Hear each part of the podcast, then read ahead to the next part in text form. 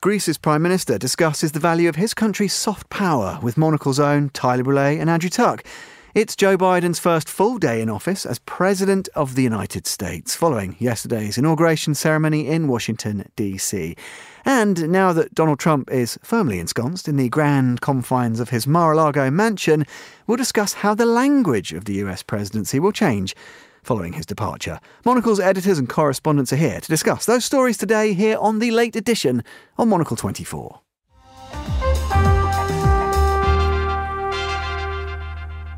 Hello and a warm welcome to the late edition. It is Thursday, the 21st of January. My name's Tom Edwards here at Midori House in London. Joining me today to discuss some of the day's big stories from around the world are similarly international bunch. Monocle 24's Carlotta Rebelo and Augustin Macellari.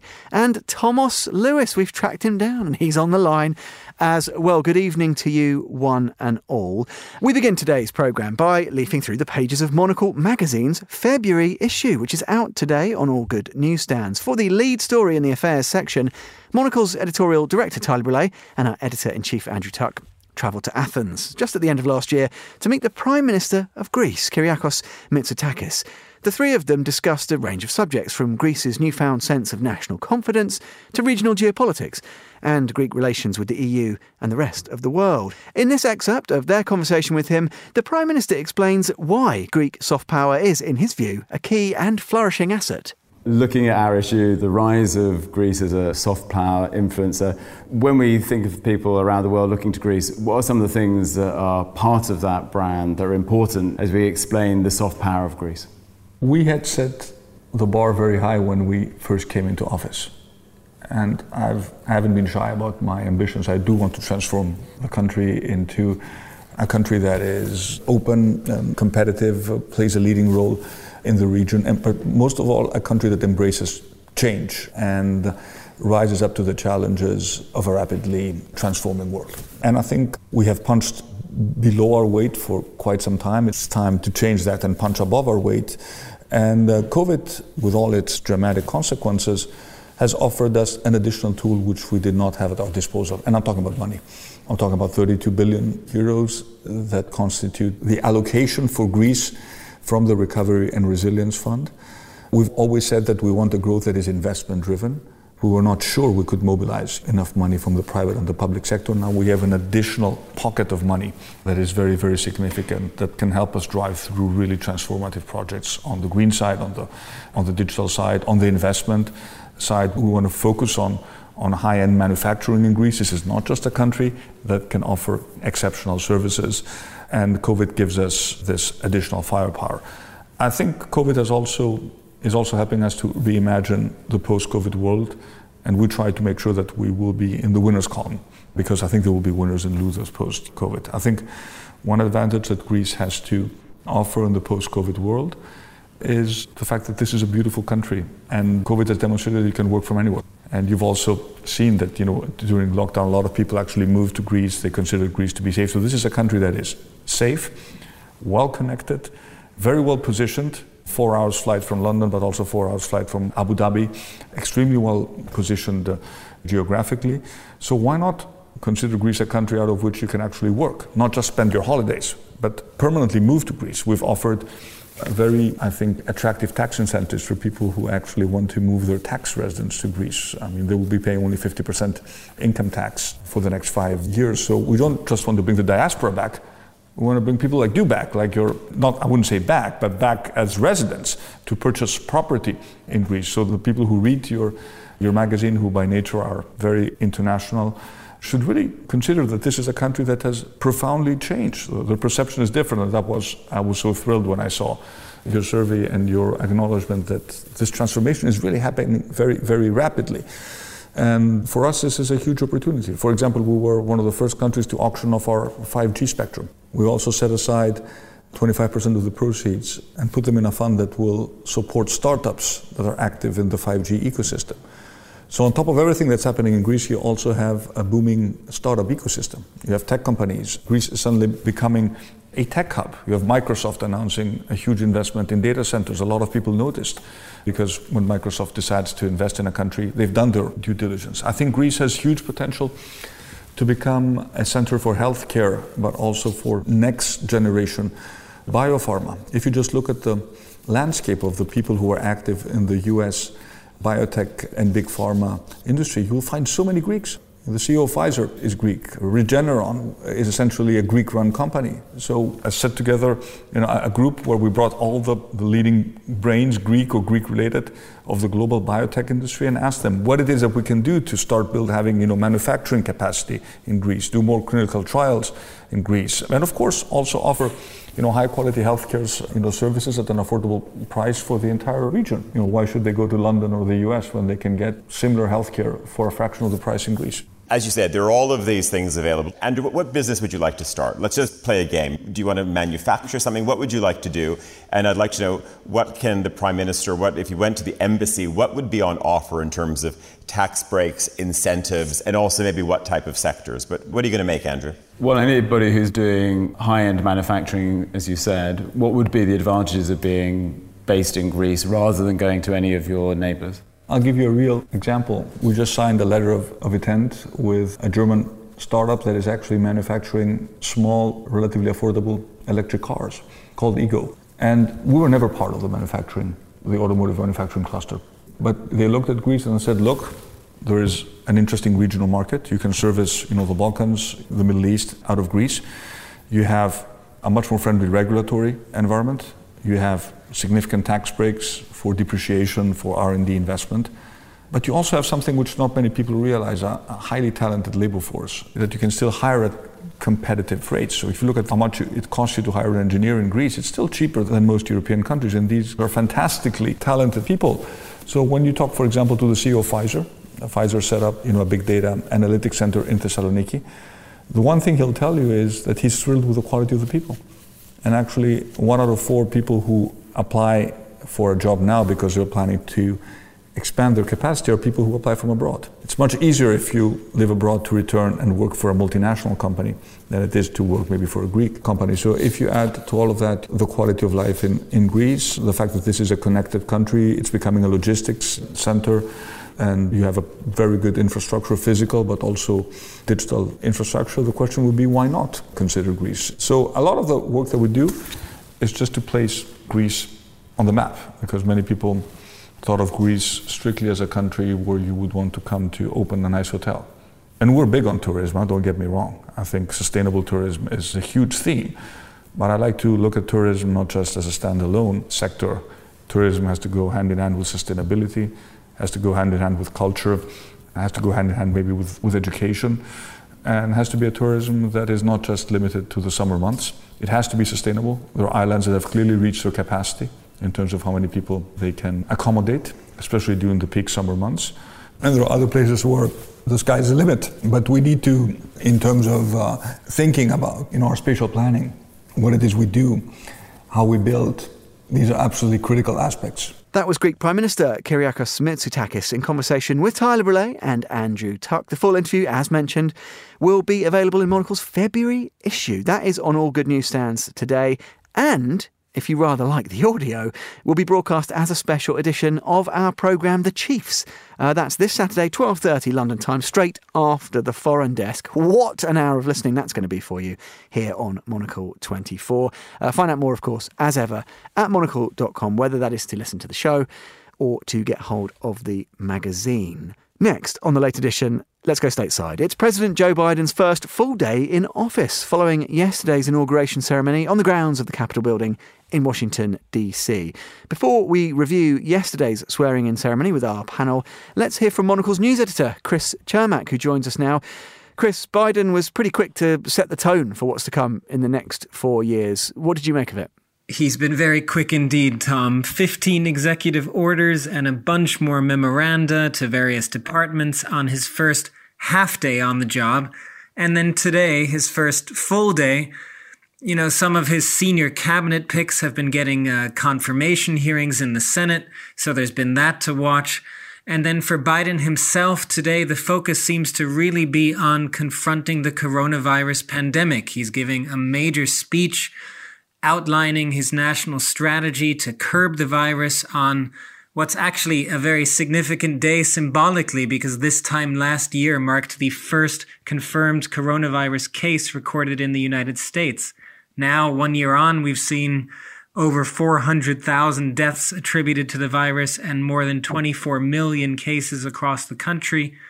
So Biden's goal today has really been to lay out his plan both for cutting down on the number of daily cases, including with things like a national mask mandate and more robust testing, also increasing funding and capacity for hospitals, and of course, speeding up vaccine distribution across the country.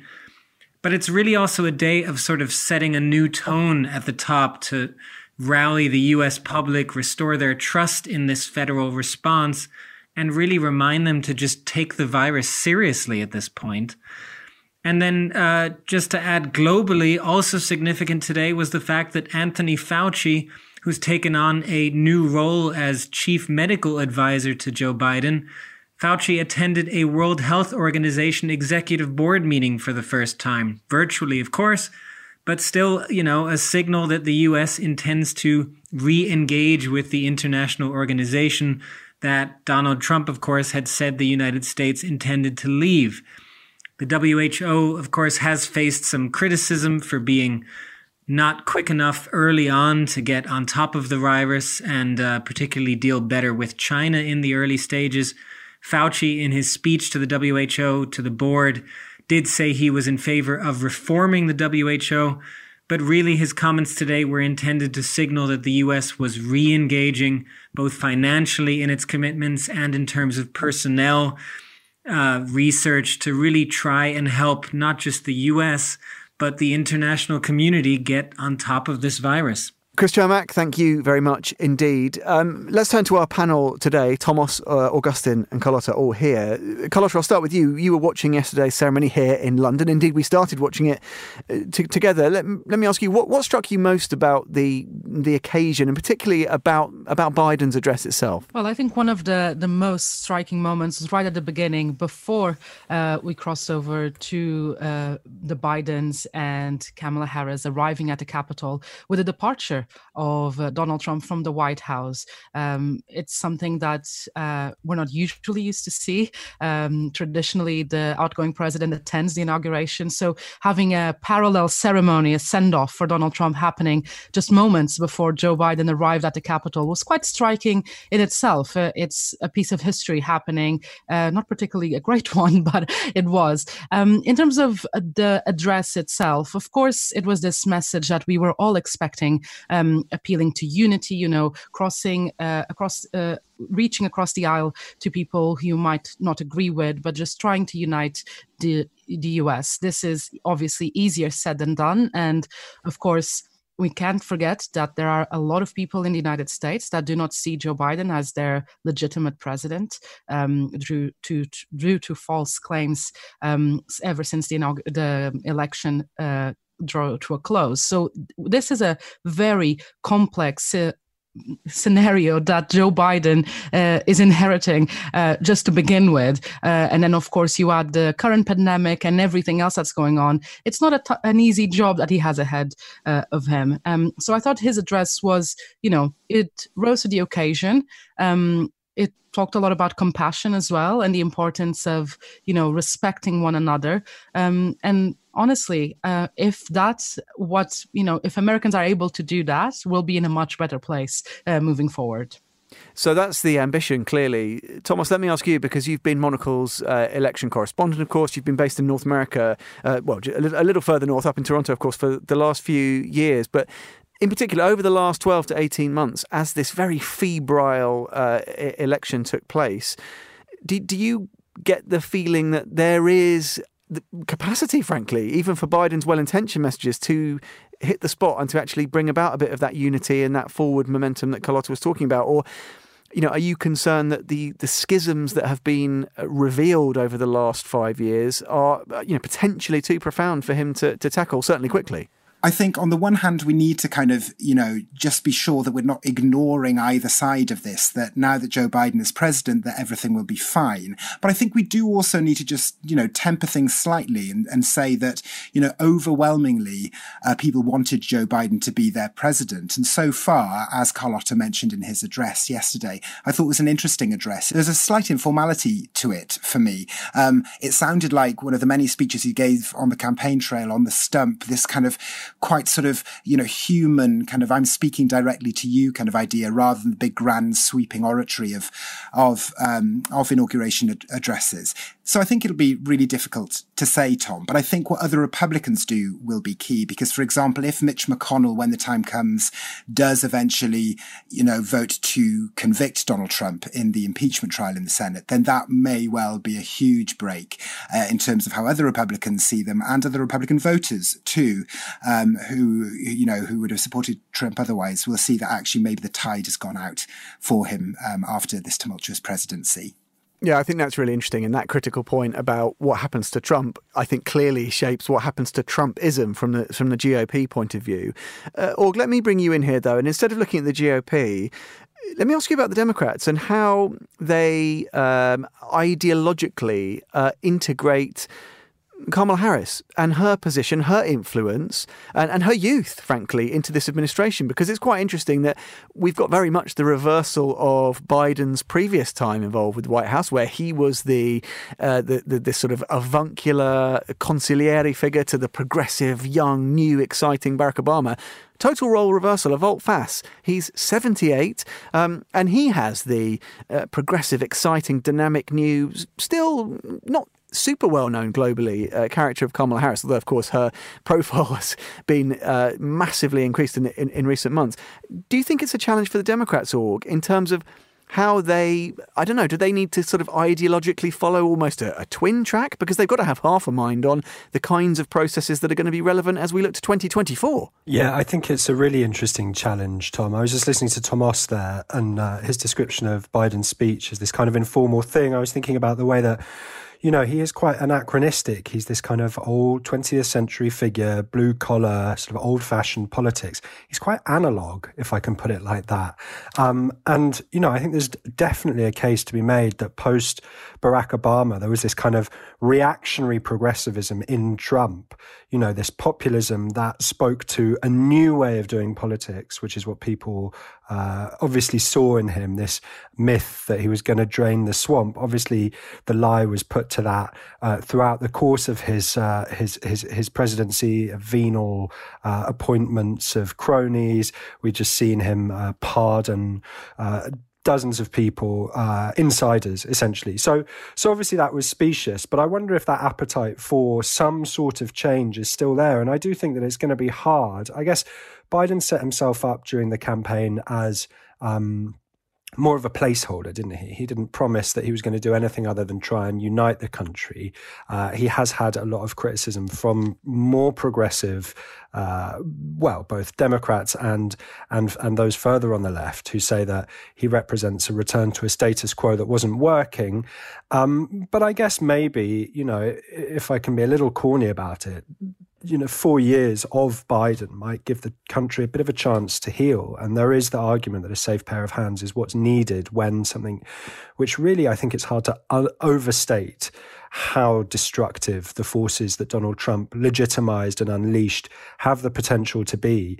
If that genie can be put back in the bottle, then maybe that is what, you know, Biden's role is kind of, is, is, is, is to be. And I think that that's a very noble role. I think that that focus, that project is quite enough uh, for the Democrats at the moment. While they maybe build in the background a kind of a more uh, a less alienating sort of progressivism uh, that doesn't kind of you know push the buttons of, of, of, of, those in America who who've been brought up to you know equate uh, a health service that's free at the point of use with communism or something like that. Give that time to kind of heal over and and maybe look towards a more utopian future. I mean that's a, a utopian outlook, Tom, but um, I, I, I'd be really interested to watch it. We need a bit of utopia, Org. I also wouldn't mind a bit of tedious status quo. After the last few years, I think that would be in good order. Um, another interesting point, of course, is what the rest of the world uh, on the outside looking in makes of these early moments of Biden's administration. A little earlier today, we spoke to Sarah Churchwell, the author of Behold America, a history of America First and the American Dream, who summarised for us why the rest of the world has reason, like you, Org, for optimism in this new presidency.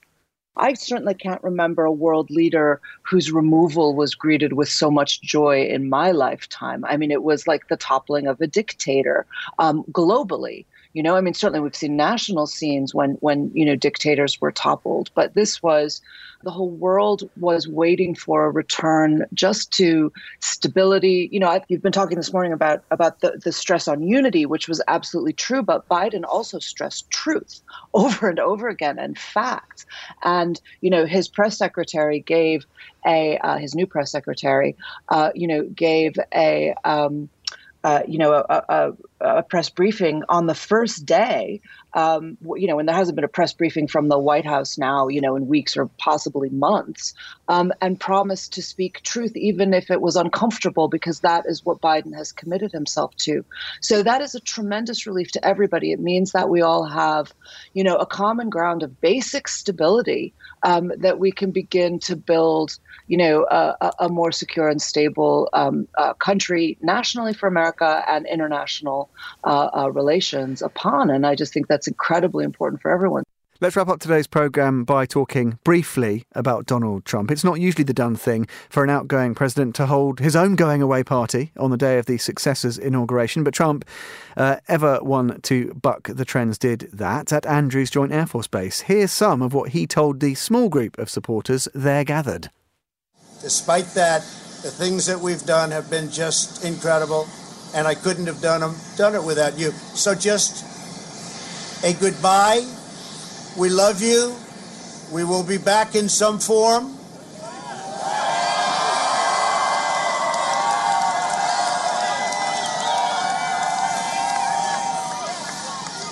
And again, uh, I want to just, in leaving, I want to thank our Vice President, Mike Pence, and Karen.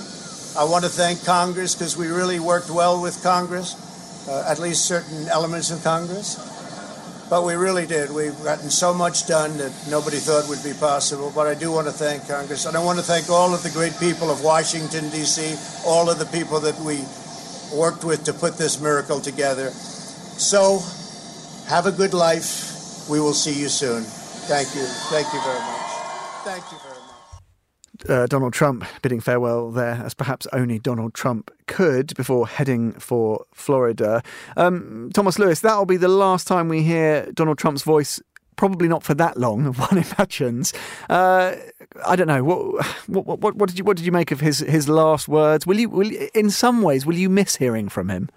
Well, I think Augustine and Carlotta and I were discussing this a little earlier today, actually. I think there is this slightly strange feeling that it will feel like an absence, not having the very specific way that, that Donald Trump talks. The one quick comment I wanted to make actually about this pretty unusual uh, farewell party, it was relatively small at this Air Force base. You don't hold a party on the day that you're leaving office, but Donald Trump did. Um, and of course, you know, we'd seen Melania looking very funereal kind of at this sitting on the sort of dais behind him, then arriving at Palm Beach looking like she's about to start her holiday.